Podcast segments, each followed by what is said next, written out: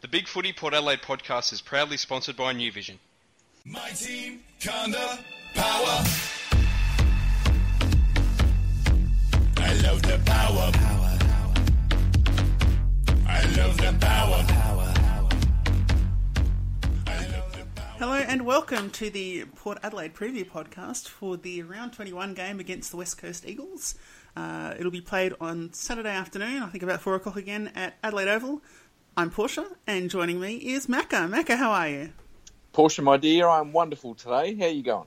I'm still red-faced from my massive, terrible call last week about how could we possibly lose to Adelaide and that we'd win by 40+, but apart from that, I'm okay. Surely you're used to this by now, because every time you make a massive call, the opposite happens. Yeah, that does tend to happen with the big calls, doesn't it? Like when I think, how do we lose by less than 40 or 50 or 60? How could we possibly lose to Carlton? Oh my God, how did we lose to Carlton?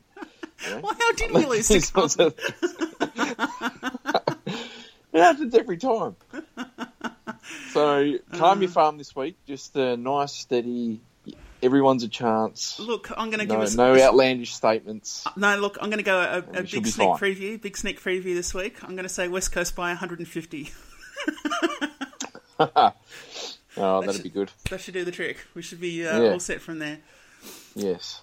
Well, look, we should be okay so long as our midfield plays more than 61% of game time. That'd be great this week. It would be nice, wouldn't it? That was a weird one, and there's another weird one this week. Obviously, Sam Powell-Pepper's been dropped, which I get, but I don't get. Yeah. Because we'll get to that. Yeah, we'll get to that. Let's talk about I suppose this week's big news topic, which is obviously Andrew Gaff. The showdown. Oh, okay. Yep. No, Gaff. The Gaff suspension. 8 weeks. 8 weeks. That's the longest I can recall. I mean, that even beats Byron Pickett 6 weeks. You know, that's right up there. Yeah. Yeah. It's it was well deserved. It was well deserved. Honestly, I don't really get all that bothered by on-field violence all that much. Like, it doesn't affect me. But that one really distressed me. Like, I had a bit of an anxiety attack after watching that because I just thought, how can you possibly do that? You know, this poor 18-year-old kid who we both loved last year, one of our favourites in the draft, and he's just had his face absolutely smashed in one of the most outrageous incidents you'll ever see on a football field. Like, you know, that's something from 25 years ago, not something in 2018. And, you know, is 8 weeks enough? Maybe not. I don't know. He could have, pick your limit, really. Like, I don't know. I could have easily gone 15 weeks. Yeah, that sounds about right. Yeah.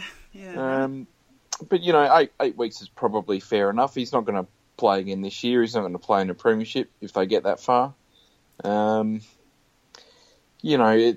probably fair. Like, I don't know. Andrew Gaff's not a dirty player, and everyone's had their bit to say about that. But you do something like that, then you got to deal with the consequences. You're a dirty player at that point. You're a dirty player. Simple as that. That's it. That I've got no doubt that will tarnish his reputation for the rest of his career, no matter what. The media and everyone else will say about it. Everyone will move on, but he'll always be Andrew Gaff, the guy that, got suspended for 8 weeks. Yeah, well, that's it. I guess it's just as well we don't do precedent, because West Coast would be able to call back to 2004 and Alistair Lynch's wild haymakers in the grand final. He obviously retired. I don't know if he actually got suspended for 9 weeks. I got 9 weeks. There you go. So there you go. That's probably the longest...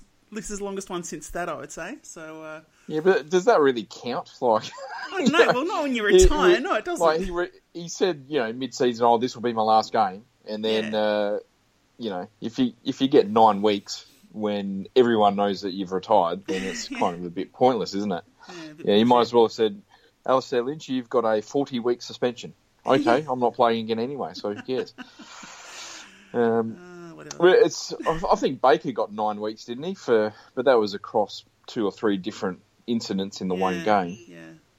Yeah. But that's probably the most that for one incident that there's been for a long time. Yeah, that's probably fair. The only thing that I will say is the media reaction to it. Like, if that was you know, pretty dirty player, then they would have been absolutely dragged over the coals for doing that. Mm. But because it's Andrew Gaff, who, you know, has never gone within 30 metres of a contest in his career, you know, we've got, you know, bloody, you know, they call on his friggin' school principal from 8 years ago to give a reference. Yeah, what like, how ridiculous is that? Like, what's that going to prove, you know? Oh, you know, a decade ago, he was a really good student. Oh, great. You know, what does that mean? Gosh. And we've got someone like David King, you know, giving him a hug in an interview after the game. Like, it's just amazing how quickly Andrew Gaff became the victim in the scenario, as opposed to the guy that, you know, threw an absolute haymaker and clobbered in someone's face. Yeah, it is exactly that. As Libby on Spreaker Chat points out, no one called Gaff a dog like they did when they crucified Jonas, and that's correct. Oh, of course. Of course. Because Jonas is big, he likes the tough stuff, and yeah, he'd been suspended a couple of times before, and you know, when you knock out a ball player like Andrew Gaff used to be, then you get called a dog, don't you? But yeah. Not when you punch out an 18-year-old kid. No, that's right. No, it's like poor Andrew Gaff. You know what happened there? Oh, he didn't mean to do that. You know, he went to Kerry Grammar or something. So, you know. Oh my God, you just summed up the AFL in one sentence. He didn't mean that. He went to such and such posh private school. He went to Melbourne Grammar. He wouldn't do such a thing. Oh. He's one of us. Oh, jeez. Yes. Let's bring his ex-principal Levington Finbar back from and get him a reference from what he used to be like in Christian studies back in year 10 or something. Like, he gives a fuck. His father's a very respectable man. He comes from a great family. Like, we heard that 85 times. Oh, I really want to meet his family. They sound wonderful. I want to have them over for dinner. Make sure you use the right fork. Get them to Sodos. Get them some fish and chips, I think. Oh, dear. Also, during the week, Jonas made sympathetic comments, which was interesting. So, does that mean Gaff to Port next year? No. And here's the next part. Do you think that Gaff's contract status is part of why West Coast didn't just drop him in it? Possibly. I reckon there might be a bit of that. Like, they don't want, they don't want him to go. They probably want to keep him. And if they just dropped him like they would if he was under contract, or any contracted player, a team would. They would usually say, "No, it was ridiculous. You shouldn't have done it." Blah blah blah. But because of this precarious situation, you think they were treating him with kid gloves? Because I reckon they were in a position where they have to. Yeah. Right, it's an interesting take. Yeah, not sure if it's correct or not, but it's an interesting one. Well, there's not a lot of clubs when a player gets pinged for 5+ weeks that the club then says, "Nah, look, it's not really. It was unintentional." Blah blah blah, and tries to downplay it. Like, they usually just cop it sweet, because if you cop it sweet, you can move on. But West Coast have. What West Coast have done this week has been kind of at odds to what every other club has done traditionally when players have been suspended, fairly, in things that are not controversial. Yeah. And I just really think the only thing that would really explain it, apart from Western Australian myopic syndrome, is that contract status. And I think that probably is a big part of it, personally. Possibly. The last thing I want to say about it is that whoever made the decision not to show the replay at the ground is a genius. I'm not sure how they got away with that, because I just assume that it just plugs into the TV feed anyway. Would have been a war, wouldn't it? But if the Freo players saw that, like, all they had the players, I'm in the crowd. Oh, well, that too. But it was a West Coast game, so nothing outlandish was going to happen. But even so, if the Freo players saw that as opposed to just being told by line, then Gaff would have been in a hearse by the end of the game. Like, that would have been one of the ugliest quarters of football I reckon you were ever likely to see. But then again, as a Port fan, Andrew Gaff can thank his lucky stars that that a replay wasn't shown at the ground. Yeah, yeah. And one other comment on the Gaff suspension, which is that this week, with Port being cheated, and taking on the thuggish West Coast, I can't recall a game in which public opinion would be more for Port to win a game than this. I don't think there's ever been one. Yeah, maybe. It's be right up there. Maybe. Can you think of anything to rival it when there's been so clearly that Port's actually been the good guy? I'm trying to think of one, but I can't really think of one. But are West Coast really considered that thuggish, considering Gaff's not playing? Well, right now they probably are, considering how West Coast acted during the week. Yeah, not sure. Not sure. The karma bus is on our side, as I'm saying. It certainly is, but the thing I'm worried about is that West Coast are missing about 6 or 7 of their key players. Well, that helps. And as we know, that is a recipe for disaster for Port Adelaide. That's true as well. Because we never win games against undermanned opposition ever. Oh my God, that's so pathetic, isn't it? So, yeah, so I'm really not looking forward to this one. No. Scott has said on Spreaker Chat... But keep listening, because it's going to be a good podcast. Yeah, hopefully. Scott has said on Spreaker Chat the 2013 Elim final against Collingwood. Yeah, I guess so. Yeah, that was probably up there. Yep. Yeah. But I reckon that was all one way, though. The next year against Richmond as well, I reckon we had public support then. Possibly against the Hawks too. But most of those were one way in that they were about hatred of our opponent, whereas this one is a little bit Port got gypped as well. Yeah, maybe. A bit more two-way, anyway. Yes. Yeah, all right. Well, let's move on. We'll talk about West Coast, eh? So they're 14-5 for the season, won the derby. Despite all the news, they actually did win. They lost in Tasmania the week before and won 3 in a row against GWS, against Collingwood at the MCG and against the Western Bulldogs. The last two of those by comfortable margins. They haven't... Look, for all the outs they've got, they're still hanging in there, and either that means they've got the most stacked list in history or Adam Simpson's actually a pretty good coach, and I think you'd have to probably say the latter. Where are you fall on that? Probably a bit of both, to be honest. Yeah. Like, I'm looking at their list right now, and it's still a very, very good team. Still a very good team. When you've got your main forward missing, and you've still got Lacroix, Darling, Cripps, Ryan, Rioli, who can all score goals. Now, when you've got your main midfielder missing, you've still got Yo, Redden, Maston, Hutchings, Shuey, Venables, Sheed. It's a good position to be in, I think. Their defence is rock solid as well. They do bat pretty deep, West Coast. They've drafted really, really well and traded really, really well for the last 3 or 4 seasons. And, that's why they're in the position that they are. They're a really good team. They're a really well-drilled team. And they're probably everything that Port want to be honest. And everything that Port aren't. And I've got a couple of... I went through the stats again. I'll read them out because they're just... really demoralising. So if you don't want to be really demoralised, just sort of hum Advance Australia Fair and then we'll be done.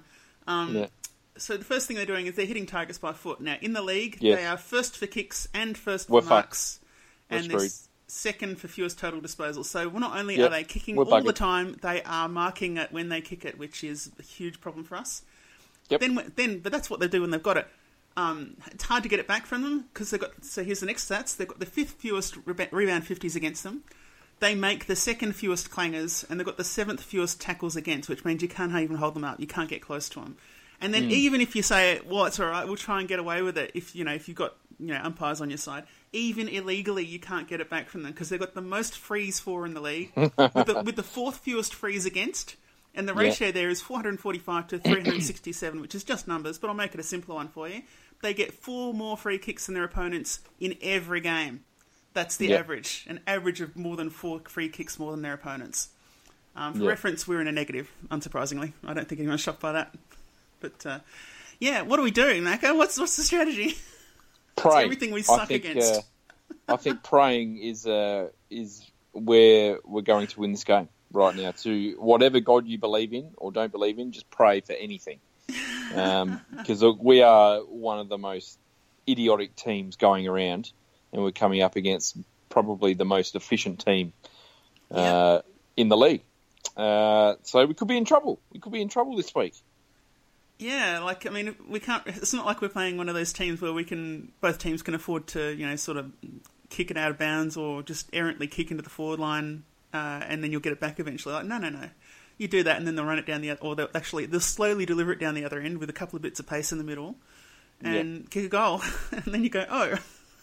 Yeah, look, I think the best part or our main chance of winning this game is the fact that it looks likely it's going to be really wet. Yeah. Which might sort of nullify that a fair bit and bring us back into the contest. But, yeah, we're just an extremely inefficient football side, and they are an extremely efficient football side. They win the ball, they move it quickly, they move it straight down the ground, and they kick goals. That's what they do.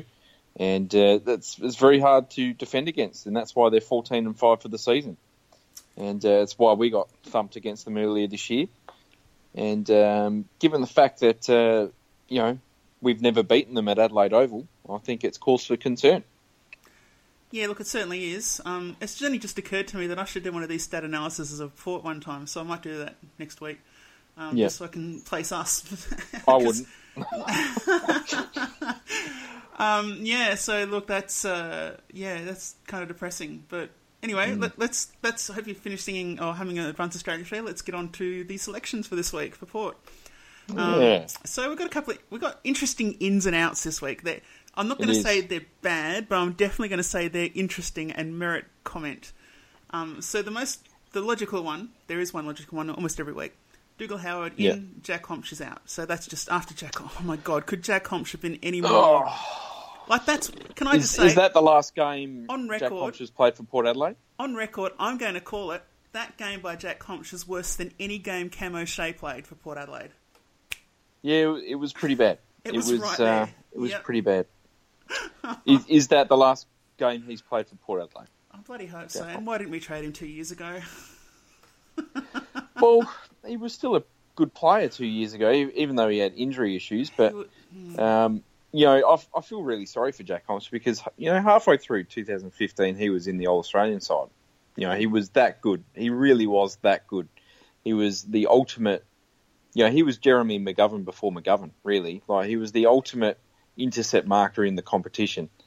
And ever since then, he's had hip issues, he's had back issues, he's had all sorts of issues, and it's just completely ruined him physically to the point that he can barely change direction. He looks like a 70-year-old man out there. And that's not a good thing for an AFL footballer. Not on the low side or under 25. No, that's terrible. No, and look, when you're coming up against Josh Jenkins, and look, Josh Jenkins is one of the most heavily criticised players in the league, and he's a bit soft and he's a bit of a dork and all that sort of stuff, but he's also a mean athlete. Like, he can run like no one else in the league just about. And when you're putting a crippled Jack Hombsch on someone like that, then it's just a recipe for disaster, really. It's a real shame that we didn't have Dougal last week, because we probably win, to be honest. Yeah, maybe. But interestingly, this week Dougal comes in and there's not even a giant tool for him to play on, really.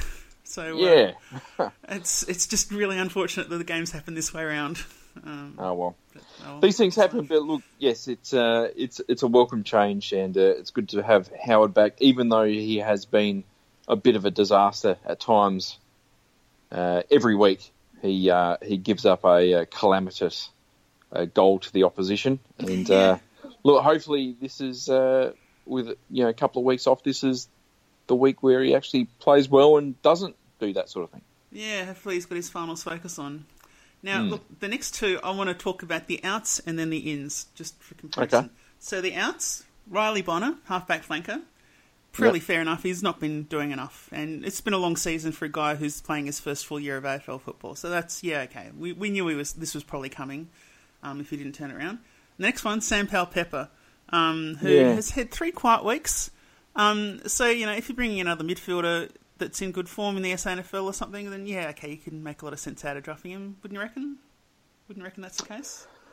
Yeah, look, Bonner's probably fair enough. I probably would have still kept him in instead of Pittard, who I thought was just horrendous in the showdown. I still feel like Bonner should be in the side. I feel better when he's in the side. Powell-Pepper, it's just unfortunate. you wind back the clock to 3 weeks ago, and he was having an absolute ripper of a season. Yeah. He'd played about 6 or 7 really, really good games in a row. And I'm not sure what's happened the last 3 weeks, whether it's a slight change in role or he got ahead of himself, or if it's coaching, or if it's just him, or if he's getting tired. But his last 3 weeks, really, he just hasn't really been getting anywhere near it. He just seems to just constantly niggle the opposition without really concentrating on the bowl all that much. I'm not sure I would have dropped him this week, because I feel like against a pretty stacked West Coast midfield, we are going to need someone like Powell-Pepper out there. But I can understand why he has been dropped. Yeah. Now, like I said, if you're dropping him for a midfielder in good form in the SNFL, it makes a lot of sense. But now let's talk about our ins. Do we? I think the question is, do we actually have any midfielder in decent form in the SNFL? Not. I don't know, do we? Except for maybe Snelling and Trengove. That'd be about it. I'll tell you who we do have that's coming in. And that's Sam Gray and Aidan Johnson. Yes. So we're placing a halfback flank midfielder with two forward types. So that's interesting. It's not classic Ken, so I don't know what it means. What do you reckon it means? This is obscure Ken. This is what it is. Yeah. Maybe he's hit the full strength Coke instead of the Coke Zero. I'm not sure. In the team meeting, something's gone awry here, I think. But Sam Gray back, I'm not sure how I feel about that, to be honest. I guess what it does mean is that it means that Robbie Gray will likely spend more time in the midfield. Yeah. Look, I'm happy AJ's back in the side. I'm a huge fan of AJ. I think he brings a lot. I think we need someone with his sort of pace and defensive pressure in the team.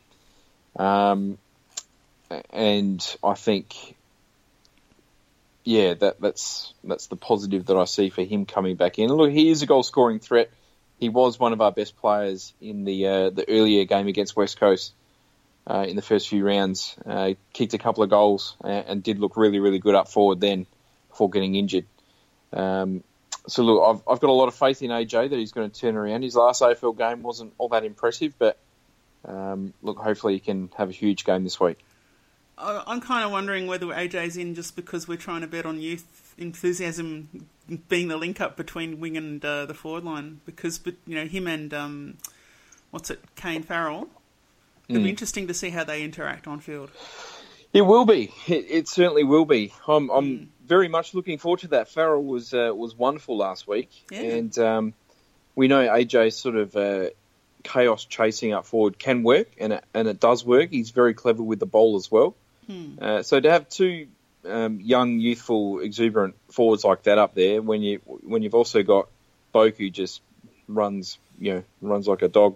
Sam Gray, he's a pretty hard runner as well at times, and Wingard, who can do anything. I do like that. I like the addition of AJ. I think it's going to hopefully work well together. I guess we'll have to wait and see, though. Well, it does certainly. It does make our forward line look more dangerous. But it does also say that we're going to be a bit chaotic in the forward line too. So, well, look, we need pace, and look, AJ brings that, and Sam Gray brings that. So, coming up against an efficient West Coast who move the ball quickly, hopefully we can put that sort of defensive pressure on them, and try and stop them from getting some of those sort of clear kicks out of the defensive 50. Look, there's no doubt the defensive pressure is important, but. For me, the thing that will lose us this is not defensive pressure, because we've usually been okay on that, but it's just actually not wasting our opportunities when we do go forward. That's what will kill us against West Coast. So, I guess we'll find out if those two ins improve that or not. I don't know. Hopefully. Libby on Spreaker Chat reckons Boak might play more time in the midfield, and I don't know about that. Don't know. Who, Boak? Yeah, Boak. No, I don't think so. I think they like him in the role that he's in. I think he does a very, very good job in the role that he's in. I think we're likely to see Rockcliffe in the guts a bit more. And I do think we'll see Robbie Gray in the guts a lot more this week than what he was in the showdown. I think that's going to be the main change is, Pepper out, Gray to the midfield, Sam Gray up forward. That'll be the main change. I tell you what, if we don't do really well this season, including finals, I'm going to feel so bad about how much we've wasted Robbie Gray's time, because he's been playing excellent football at times this year. Like, oh, yeah, absurd. Well, absurd. For the last 4 years, really, yeah, but, isn't it? Yeah, so. I know, but like another one, like I don't know how many more seasons like this one he's got left in him. You know, it's sort of. Yeah, well, he's probably taken a little step back from last year. That's what I mean, though. Yeah, I think he'll actually come out and have a career best year next year. Oh, I hope so. That's what I'm like. If he's still playing like this when he's gone through a cancer battle and not much of a preseason, then if he has a huge preseason, then I'm expecting, well, at least I'm hoping that he will, have a massive year next year, because I still think he's got a good at least 2 elite seasons left in him. I hope you're right, because I think he's at the point where I'm not going to count on them. I think that we have to. Yeah, this is a chance we should be taking, because who knows next year. Like, I remember back in the day, Roger James, we thought we were going to have Roger James for years, and then suddenly, boop, off he goes. Yep, gone. So, you just never know. And on that sour note, let's talk about West Coast. Yep. So they've made a couple of changes too. Andrew Gaff's off to Shawshank, and Will Schofield's injured. So the ins are Dom Sheed, which... He's not 100% replacement for Gaff, but he's not bad, is he? And the other end is Brendan Archie, our everyone's favourite hero, Brendan Archie. Arch, good old Arch, he's back. Yeah, Arch, he should do well. What's the bet? He has 36 touches and 4 goals. I reckon it's pretty high considering his placement in the West Coast midfield. Yes. Well, he's actually played 6 games this year. That's a bit of a surprise. I thought he'd only played 2 or 3, but. I don't know, maybe... I don't think his season's really gone as planned for him. No. I think he would have expected a spot in the midfield come round one. I think he had a bit of an injury and that sort of thing. I think his season's really gone as planned. But, look, hopefully he has a decent day. Nah. I like Arch. I've still got my box of tea on the line with Rick. Oh, fair enough. Look, Sheed's a very, very good player, and he makes them a better side coming back in as well. So, he's that ultimate sort of second-string midfielder who can play through the middle. He's a good clearance winner. He can also play a little bit outside and a bit up forward as well. So, it's good ins to replace good outs, I guess. Yeah. I mean, they've probably lost a little something, but not too much. Yeah. Anyway, the ruck contest. Here's my wish for the week. Apart from, potential us winning, and obviously all of them far beyond me winning Powerball half an hour ago, I haven't checked, is Paddy Ryder versus Scott Lycett. And I'm really hoping this week that Paddy Ryder beats Scott Lycett so comprehensively that we never hear Scott Lycett's name in trade talk with Port Adelaide ever again. That'd be good.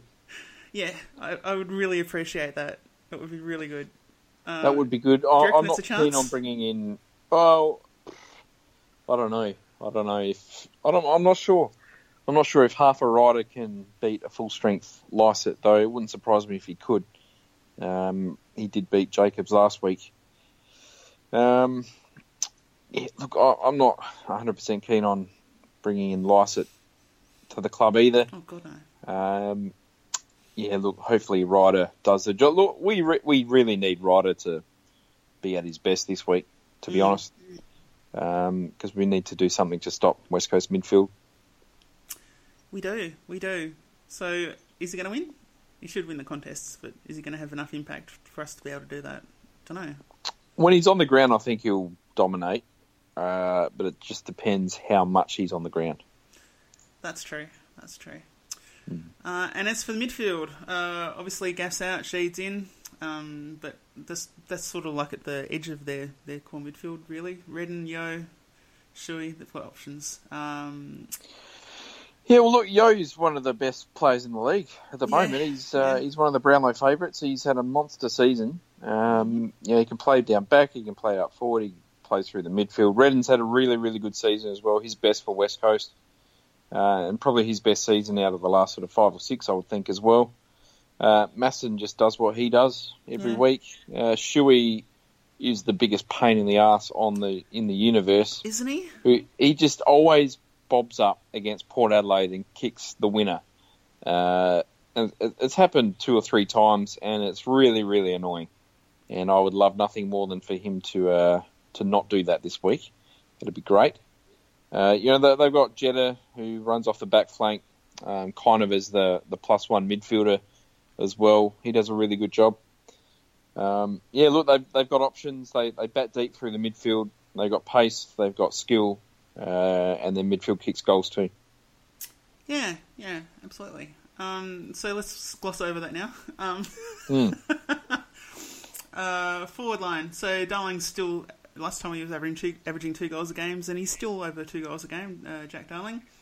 Yep. He, even though he's at the lower end of the 190-centimetre bracket, he is still their key forward right now with Kennedy out. So, again, Howard this week coming in, probably less necessary than... I don't know. I'm wondering whether dropping a half-back flanker and not replacing him with another backman of some kind, or a smallish, pacey-ish backman, if we've got one, I don't know who we've got left, might be a concern. How do you feel about that? Do you think we might be too tall in defence? Not sure. I'm not sure. It depends on the matchups, really. I mean, Howard would have to play on Vardy, you would think. I think I wouldn't mind seeing Jonas play on Lacroix. Yeah. Cleary to go to Darling. So no, I don't think we are too tall this week. What about Cripps and Rioli? Well, Cripps and Rioli can be shared between the others, really. I would think DBJ will go to Rioli. I'd like to see Houston on Cripps, and Pittard as the loose one. And I guess we've got Leonard as well. So I don't know, maybe. I don't know. Maybe we might be a tiny bit too tall, but I'm not sure. I don't think it's going to matter this week. I think we've got the matchups to match their talls, and I think we've got the matchups to match their smalls. It's just whether that we can be a cohesive unit down there. Yeah, I think that this week, more than most, I would be hoping that we take advantage of that height, and we actually have our guys play in front with someone sweeping behind to cut off the ball going over the heads. But I guess we'll see. Yep. There's also the possibility that McGovern will get played forward. Do we see that as likely at all?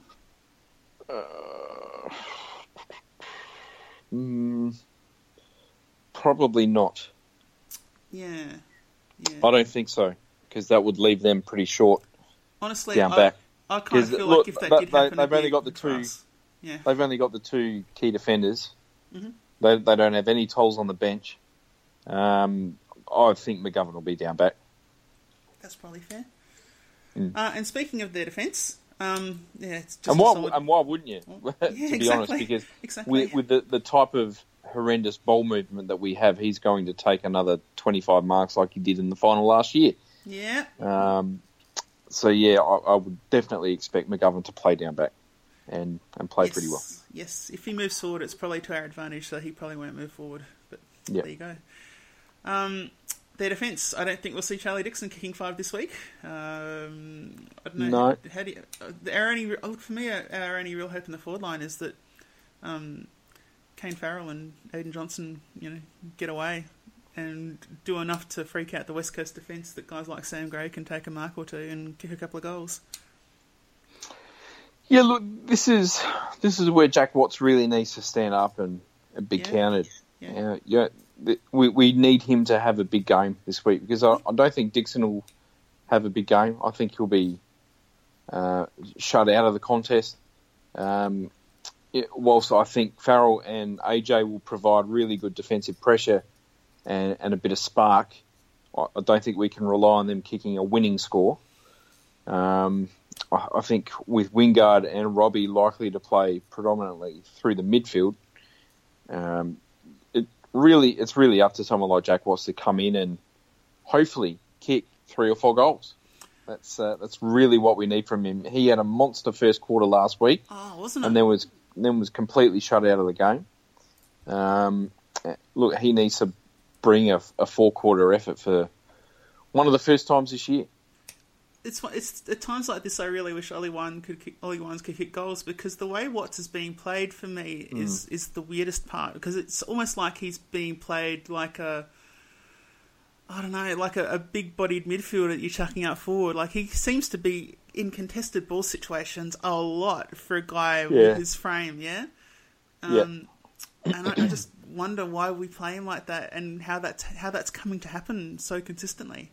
You know, that he's our ball movement. Yeah, it's our game style, which is not bringing him into his positive traits into the game as much as what they really should. Yeah. You know, he's sort of stuck too far up the ground, and then is having a double back. But he's probably not quick enough to do that without breaking free of a contest. So he seems to always be in a contest. Mm. Also, I also feel like he should be. I feel like his best is more of a Darren Smith style lead up forward, as opposed to someone that is dropping back and having to take marks that way. Yeah. If he's leading towards the ball, I feel like he's very, very hard to stop, because he can get separation when leading towards the ball, and he's a very good mark out in front. But when having to double back and having to sort of outbody opponents in that way, it's just not how Jack Watts really plays football. No. And that's fair enough. Not everyone does that. No. And you're right. It's the way we play isn't really conducive to Jack Watts starring all that often, I don't think. No, and that's not making excuses for Jack Watts. Like, you play what you can, you know. But like I said, if Ollie Wines could kick goals, you'd put him in that Jack Watts position any day of the week, and you'd suddenly have a superstar, you know. Yeah, Jack Watts really needs to not leave. Like, his starting position really needs to be along the 50-metre arc at all times. Yeah. No matter where the ball is on the ground, that's where he needs to be at all times. He always needs to be that sort of Matty Robran type Crows sort of role. Oh, yeah. Almost. Yeah. I feel that would sort of bring him into the game a little bit more. Mm. And I feel like that's probably why we brought him to the club, is to play that sort of role, but for whatever reason, game style just does not work as it should. Yeah. I think that's fair to say right now. All right, well, look, we'll talk briefly about the game in general, and we can skim over these because it's so bloody obvious. So, Coach, should we be concerned about Adam Simpson? Yes. Does either side have the psychological advantage? West Coast won their last four at Adelaide Oval. They've won every game at Adelaide Oval against us, in fact. And they won against us earlier in this year, and they won last week and we lost. So, yeah, West Coast on every single possible count.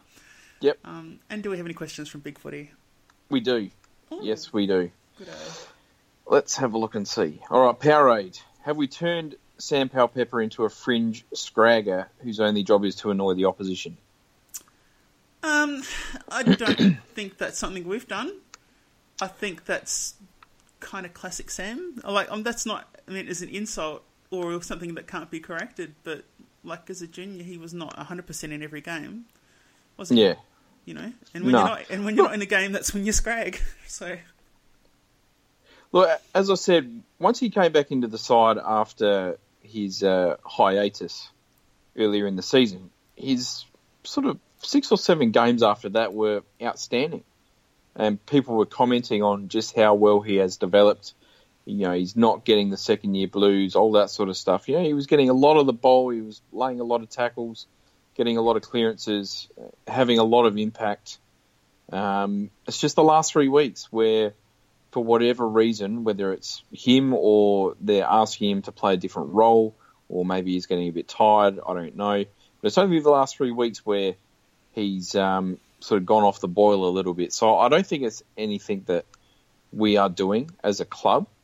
I don't think we've turned him into that, because it's only been 3 weeks, and that's not, you know, if it was all season, then I would be concerned, but it's not. It's only a very small portion of the season. So, yeah, I don't think we've turned him into a fringe scragger at all. No, and honestly, I think that in the arc of Sam Powell-Pepper's, you know, development from being, you know, a raw player to being a genuine AFL midfielder, like, this is just a stage. He's got to work through it, you know. Yeah. This is on Sam right now. work out how to be more involved in football games in every quarter. That's the big thing for any midfielder that is an impact player and doesn't get a lot of possessions. You know, that's something that, like, even last week, like a guy like Jordan Gallucci, he kicked a beautiful goal.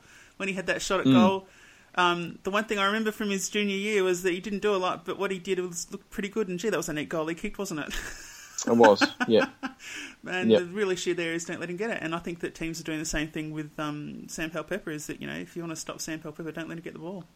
Yeah. That's it. That's all it is. So that's right. Mm. Another question from Powerade, and that was, will we ever see the ball inside mid who can kick a long goal again? And yes, we will. We saw it 4 weeks ago and for the previous 6 or 7 weeks before that. So no doubt he'll have a week off, come back, hopefully in his previous role, and show what he can do. Yeah, the only concern I have about Sam Powell-Pepper's motivation right now is that he seems to respond to rockets, and it's only so long that rockets work. So yeah, he needs to find something else. Yep, I think that's probably fair. Peck has asked, this is mainly for you, Portia. Oh. Michael Voss was announced as a re-signing for 2 years, and within a day it came out that Polec was leaving. How vindicated do you feel in your call that he doesn't want to work with Voss from months back? I don't know. I guess a bit. I think the one I phrased, I talked about, is there a personal slight? But it might just be a matter of, you know, the same thinking that Port fans have, which is that, oh, if Voss is here, then we're not really going anywhere. I mean, that could just as much, rather than personality conflict, just be like, I don't think he is doing things that are good for a team to succeed, and he's entitled to make that decision. Oh, certainly, there's a lot of Port fans, I imagine, that made that decision too. So, yeah. I mean, we could also say that maybe Polec doesn't want to work with Rockcliffe either. Well, that's possible as well, I suppose. Yes, he comes to the club and then Polec looks like leaving. Or it could just be on face value and he's been offered a contract that we can't afford, or that's just too good for him to pass up on. Yeah. Simple maybe. As that. Maybe. Maybe so. Yeah. Oh, I think that's more likely than any sort of conflict within the club. Plus, he's also come out and said that he wants to stay as well, so I guess we'll just have to wait and see if we can up our offer and get maybe in the ballpark from what Brisbane have been, from what North and a couple of the other Melbourne clubs have been offering. No, look, I'm good to stay where we are. Me too, but I've got no doubt that we will want to keep him. Oh yeah, and we'll try and do whatever we can to keep him whilst hopefully keeping things reasonable. Yeah. I think a 5-year, $750K a year deal is not what I want to see for Jared Polec. God, no. And look, as I said, I think a couple of weeks ago, and as I've said on the forum, is that, look, I'm not 100% concerned if he leaves or stays. It would be great if he stays because he's a key player. He's having a career best year. He might well win our best and fairest. He's obviously a very, very good player. But I think some of the reaction on Big Footy and elsewhere is like we are about to lose peak Treadray, which is not the case. No. You know, he's still made a lot of mistakes, and I don't think he is worth the type of money that North are going to throw at him. I think a 5-year deal is fraught with danger. And look, if at the end of the day, if it comes down to a trade, we're going to A, get something pretty decent back for him, and B, have the opportunity to improve our list if we want to do that. So it is what it is. That's my feeling towards it. It is what it is. Yep. Now, just while we're on this subject, Windy Runners asked a couple of questions in the Spreaker Chat. First of all, what would you want for Polec? And the second one is a suggestion of Nine and Preuss for Polec and Pittard, which I don't think much of that one. What was the second one, sorry? Nine and Preuss from North and for Polec and Pittard. Not sure. I'm not sure on that one.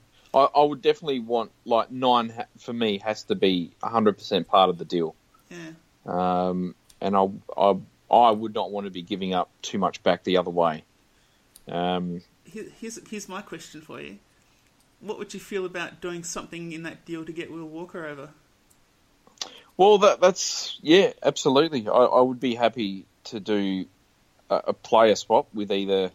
There's three players that I'm really keen on from North Melbourne. That's Will Walker, Jai Simpkin, and Josh Williams. And obviously, Josh Williams is a very fringe type. May not be anything. Yeah. So it's not. Yeah, he wouldn't be. He would very much not even be the steak knives. He'd be the teaspoon in the deal. But yeah, look, if we could somehow get someone like Will Walker or Jai Simpkin across, I would be happy with that. I don't think that would come with pick 9. That would maybe just come with some with a later pick. I'm not sure we'd be able to. Like, I would love to get. Look, if it was just pick 9 for Polec, I'd take that. If it was, pick 9 for Polec plus something else, which I'm sure North would want, I don't know. I think there might be a stalemate there. Yeah, don't know. But it's worth having our guys have quiet chats to a couple of those North Melbourne players. Yep. Mm. And again, where we finish in the finals could make a big difference in how we are perceived by players in trade periods. So that'll be interesting. Yeah. Mm. Yes. Just let me read this one. Okay. Nelson has asked, this is a bit of a long one. Polec leaves Brisbane. Rockcliffe calls out players being soft for wanting to come back home, with Polec being his main target. Rockcliffe then comes to Port after one season. Polec potentially leaves at season's end. Should Rockcliffe call Polec out for taking money over success? Nah. You should shut up and play football. Mm. And he's also asked, seriously, how should us Port Adelaide supporters react to Polec this weekend? Same as usual. I don't see any... There's no value, for the similar reasons, I suppose, as the Gaff one. There's no reason us going out of our way to antagonise Polec, but there's also no reason for us to go out of our way to praise him either. So, just treat him like you normally would. You treat him like a Port player who's trying to win you the game. Exactly. And if he stuffs up, you go, oh, that was shithouse Polec. And if he does something good, you say, good stuff, Polec. That was good. Yep. That's generally it. That's supporting, I think. It's a real easy one. Yeah. Look, he's not gone yet either. Exactly. How often have the media got it wrong over Port Adelaide player movements? All the bloody time. So wouldn't surprise me if he re-signs a contract next week, to be honest. Yeah, possibly. Let's just wait and see what happens. There's no point being negative towards him at the ground or anything like that at all. That would just be silliness. Yeah. Yeah, but here's can I add another question for you? Yeah. And touch wood, anything wooden you've got. If Polec gets injured in the next 3 games, do we still offer him the same contract? Like a serious injury? Yeah, like, another leg injury or something like that. No, probably not. Probably not. Mm. But then would North take him? Well, you see, that's interesting, isn't it? So he's going to be shitting bricks the next 3 weeks. That is the conundrum. He's going to be absolutely shitting bricks. That is the conundrum. Yes. Yeah. Look, I'm not going to... if he gets a big payday from North Melbourne, then so be it. Good luck to him. That's it. Well, shouldn't we get a decent combo pick, right? Yes, definitely. I would hope so. Hence pick 9. Pick 9 would be good. Be I would like pick 9. And look, if we can somehow wrangle pick 9 and pick 12, or pick 9 and next year's first round pick to move up the draft this year and get a top 5 pick or even higher, that's a good thing. Yeah, not bad. I'm honestly almost of a mind that we just use our picks this year, but anyway, that's for later. It is. Interstater has asked, if we play like we did last week, will we win this week? No. Absolutely not. Absolutely not. We can't waste chances this week.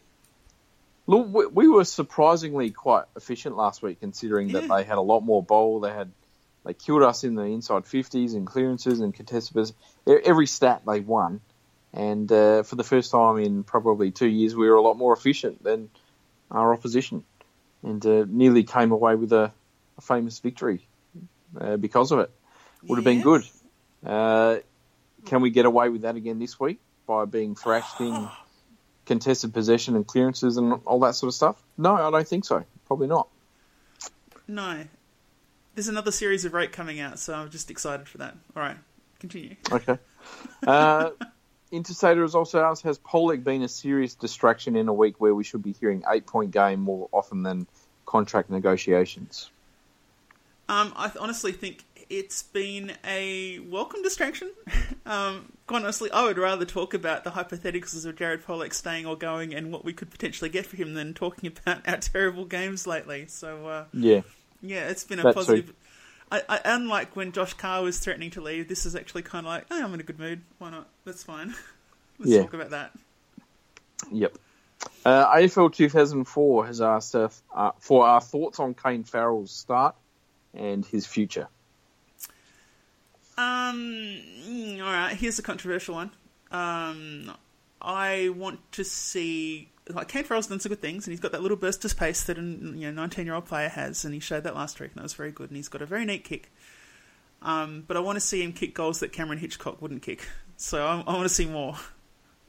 Okay. Well, that's he's already done that because Cam Hitchcock pretty much kicked nothing.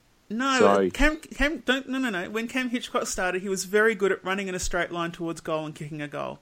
He was very good at that. It's just that all other aspects, like things like, crumbing and kicking check side goals and marking and all that stuff, he was not good at, and that got exposed. But early on, he was very good at running in straight lines towards goal and kicking goals. And I want to see more than just that from Kane Farrell. I think we've already seen a little bit more. The thing that I really like about Kane Farrell, and look, I was a fan last year. I know you were pretty... I was down on him for being a defender. And if he goes into defence this week, I'm very against it again. Yeah, look, I highly doubt he's going to be a defensive player for us. We drafted him off his forward play at under 18 level, and that was commented at the time, and I think he's definitely going to be a forward type player. And look, there's a few things that I really, really like about him, and the first one is his running patterns are wonderful. Yeah. Like, he's got that sort of perpetual motion, but then he's got jets, which can really get some space from his opponent. And we saw that last week. We saw it against the Dogs as well. And that's something that is definitely a huge AFL trait. So I think that'll hold him in good stead. I love his foot skills. He can kick goals. He's very accurate kick. He can hit targets as well. Some of his field kicking last week was really, really impressive too. So I think he's had a much better start than I would have predicted. To kick 4 goals in your first 2 games, to kick 3 goals in a quarter in a showdown. Yeah. That's a very impressive start, and I do think he's got a future. I think next year he should be part of our first 22 every week in theory.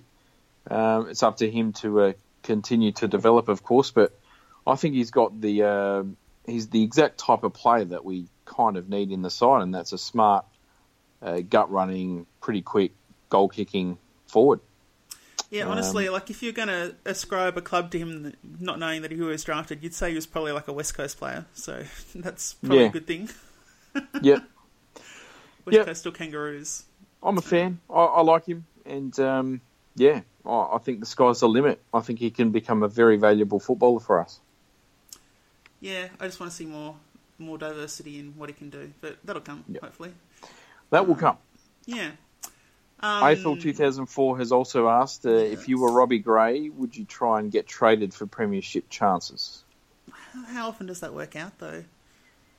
Not often, no. I would think. Not too often. And I don't think he's that type of person either. No. I think we're stuck with him. Oh dear. No. Oh, well. Such is life. Such is life. That's it. PAFC 66 has asked, if Polec leaves, does the rebuild officially start next year?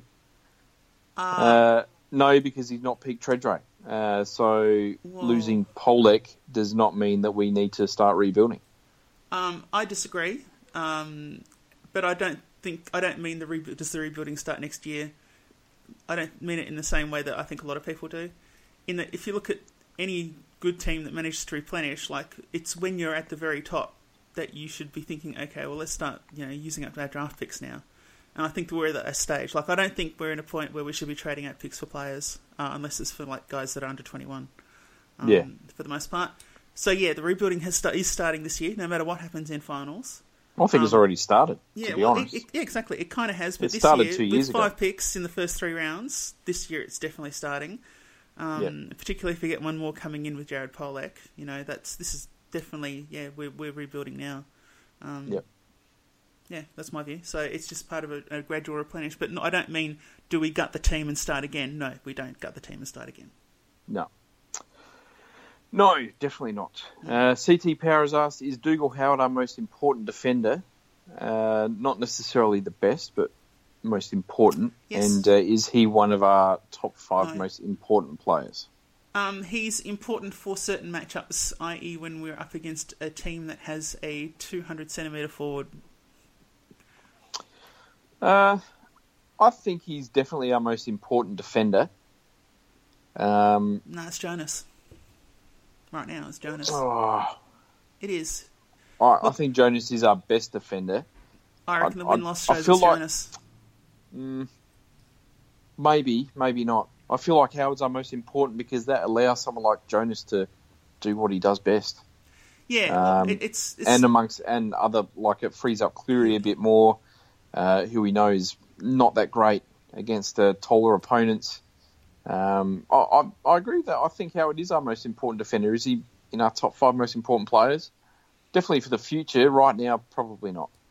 I think that the way you're describing Jonas and Howard reminds me a lot of the Crows with Bassett and Rutten. In that Rutten, I never felt was all that amazing, but he enabled Bassett to play a role where he could use his intelligence more, as opposed to just having to one-on-one against a guy that, you know, clearly outsizes him. And I feel it's that same dynamic in that when Howard's in, Jonas, as he said, can play better. Jonas is still the better defender for mine. It's the same logic as it's the same logic as, you know, Jack Watts would be great in a team that has 3 key forwards. I'm not going to say he's the best because he's not the best, but in Jonas' case, it is that he's probably the best of them right now. And Howard, he plays an important role in our side. Is he the best defender? No, he's not. But he is important because of what he can do. Yeah. I think we're in agreement there. So. CT Power has also asked, would you offer Scott Camparelli the senior assistant coach role at Port Adelaide Footy Club? I thought about that. He stated he wants to be senior coach. And has served a long apprenticeship. Senior assistant role would be a logical step up. His work with Adelaide's midfield has been very good. Definitely not for me. I don't know. Huge no. No. Definitely, absolutely, positively wouldn't want him getting one of those Simon Goodwin sweetheart deals where he acts as an apprentice to the coach you're trying to sack and then hangs around for 3 more years. You know, I don't want one of those. I don't know. If we'd have to get rid of people, like if that was going to happen, Voss is out, yeah? So Voss isn't out, so no, it's not going to happen. Well, not necessarily. For me, yeah.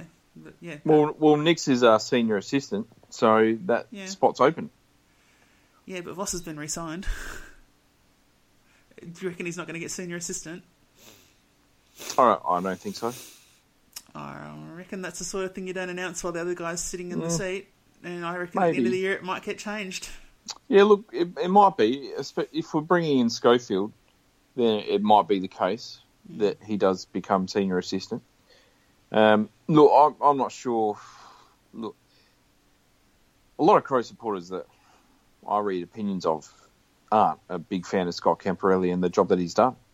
Adelaide's midfield's looked really good last year, maybe, in certain games. But it's also very, very stacked with talent as well. Some would say it's probably under-delivered on its talent. It's a big no for me. Plus, I don't know. I just don't like Scott Camparelli either. Yeah, so that's fair. I don't really want him at my football club, to be honest. Yeah. They can have him. He suits the Crows down to a T, so they can have him. Yeah, that's probably reasonable. Mm. All right. Now, there's a question, a very quick one from Windy Runner on the Spreaker Chat. Are we going to do both days of the draft? Has it been confirmed the draft's going to be over 2 days now? Yes, that's been confirmed. It looks likely that the first round is going to be televised on the first night. Right. And then the following morning, it seems, the rest of the draft will be on. And then that evening, the rookie draft will be on. Oh, you're joking. So get a six-pack of champers, Portia, because we're going to be drinking for about 24 hours. 3 bottles. Boom, boom, boom. Wow, okay. So, look, it makes it logistically very difficult to do that. We'll try our best. We've got to work through work situations and all that sort of stuff as well. So, look, it makes it very, very, very, very difficult. What days is it on? Is it on weekend or what is it? Well, Thursday night is the first round. So Friday morning, and they're doing the second. Oh, those shitheads! I think it's like Friday 11:00. I think is going to be the rest of the draft, and then a couple hours break, and then the rookie draft after. They must be well shitty with us doing this live podcast. That's probably why they're doing it. They're saying, "Oh, let's screw it, Port Adelaide." How inconsiderate can you be? Like it's been a huge success. Who doesn't want to watch it live? Jeez. Well, that's it. I can understand why they're doing it if they've brought in live trading. And I believe the process now is that there is going to be a 5 to 6 minute gap after each pick to allow for the live trading sort of to happen, which would make what has been, a pretty boring spectacle on TV for those that aren't doing a podcast and drinking very much, would make it even worse, I imagine. So, and it would also make it about a 7-hour draft, which is probably not going to happen. But even then... So I can understand why they've split it up into 2 days, but I would have hoped that they would do the first... Well, that too, but also the first 2 rounds on the first night. And then the rest of the draft maybe the next day, but... Yeah, just seems like we're going to get into it and then it's going to end, sort of thing, which is going to be annoying. Well, the fact that they're doing it on a Thursday and a Friday instead of a Friday and a Saturday, considering it's AFL off season and there is a Fox Footy channel they can just dump it on if they want to do telecasting, I think that's absurd the way they're doing it. Absolutely absurd. So yes, look, we haven't really thought about it because it's only been announced like yesterday, so. We'll work out something. I'm sure we'll work out something to do. Well, I mean, I guess we can't comment on that until we know if Port's even got a pick in the first round. If they don't, I might just skip it. We might just skip that one and work on the others. Don't know. Yeah. Yep. That's annoying. We shall see. We shall see. Frustrating. How many clubs? Like, there's so many clubs every year that don't have a first round pick. Like, how stupid is? They're going to lose. But with live trading, they're all going to have to be there, and they're all going to try and work something out to get picks in the first round, I guess they're assuming. It's going to do to fans what the long trade week does. It's just going to drive them nuts with waiting for something to maybe happen or not. Yeah. Stupid. I would say worst case scenario for the AFL would be that they've brought in live trading and then there is absolutely no live trading in the first round of the televised round, and so it's just turned the first round, which used to go for 12 minutes maybe, and now it's going to go for about 2 hours, which is going to make it an even more boring spectacle. So I guess we'll wait and see what happens there. That's so AFL. I mean, if they haven't made enough shithouse decisions this year, that really takes the cake. Yeah, but look, I'm happy to pull an all-nighter and we'll add some analysis. We'll see what happens. Friday morning, bloody hell. I know. Wonderful. CT Powers also asked, Joe Atley and Willem Drew have had their development hindered this year by injury. Are you confident they'll still make it at Port Adelaide Footy Club? Well, they've still got a chance, but if they don't get elevated when there's spots in the side, then no. I don't know. Who knows? Maybe they'll start next year as Golden Boys. Got no idea. Look, Atleos still, I think, will become an AFL player, whether it's with us or not. I'm not too sure anymore, but I definitely think he's got a good AFL career in him. Drew, I'm a bit 50-50 on. Yeah. But, you know, I just want to see him have an injury-free run and hopefully he can have a big pre-season and come back because, look, again, he's the type of player that we need in the side, someone that's really good inside but has really good burst of speed. He's got the jets. He can run. He can. He's a big, long kick. He's a very creative handball. Can play down back, can play up forward, can play through the midfield, can play inside and outside midfield. So he's the exact sort of player that we do need to come on and develop into an AFL standard footballer. Yeah. And that's it for the questions. Okay, let's get through the final round so I can go away and fume about the draft. I'm genuinely shitty about that. Like that's such an AFL wanting to control everything move, doing it on a bloody weekday again. Yeah. Okay. Yeah. Final round. Winning side and margin maker. How much West Coast by? Look, it's got to be West Coast, doesn't it? Like, you know, we're not in good form. We haven't really beaten anyone decent for a while now. And, you know, we're coming up against a team that is in good form and keeps winning despite having all these players out. So it's going to be West Coast by 32 points for me. I'm going to tip, like I said earlier, West Coast by 150. There you go. Okay. Good. Highest goal kick for Port. Who's going to kick the most for us? I'm going to say in a low-scoring battle, I think we'll kick 5 goals for the game if it's wet. And I'm going to say Sam Gray will have 2 of them. I'm going to say there's going to be no goal kick for Port. All right. Well done. Is any fringe player going to lock up a spot for next week? So I guess we're talking mostly about Johnson and Gray, maybe. It'll be Sam Gray. Yeah, true. Yeah. Are we going to win the premiership this year? How are you feeling about that now? Because I'm not feeling real good, to be honest. I'm going to say no. We're not going to win the premiership in 2008. No, that's it. I'm done. Yeah, I don't think. No, last week was the straw that broke the camel's back for my premiership hopes this year. Yeah. There's still a slight. The pilot light's still on, but yeah, I guess we'll have to wait and see. Indeed, Windy Runner's come in saying Port by 5 and Kane Farrell with 4 goals. And sorry for upsetting me, which you bloody should be. Are there any other games looking forward to this weekend? Look, Hawthorn-Geelong will be a good one. Yeah. Because that's always a good game. Yeah. I've written that down as being one that's currently relevant to Port, unless we lose, in which case no games matter. So let's just pretend it counts for something. Yeah. Look, hopefully GWS do the job over the Crows. Yeah. And Melbourne-Sydney should be relatively interesting as well. Yeah, if Sydney pulled the finger out and got a win... And if we won, then that would obviously maybe be good for us. Who knows? Who has any idea? That's right.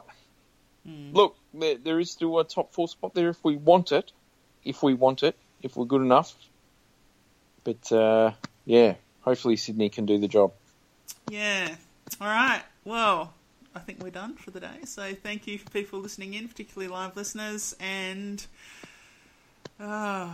that bloody draft. All right. Anyway, let's just wrap it up. Thanks for coming on, Macca. And no worries. Kane Ports.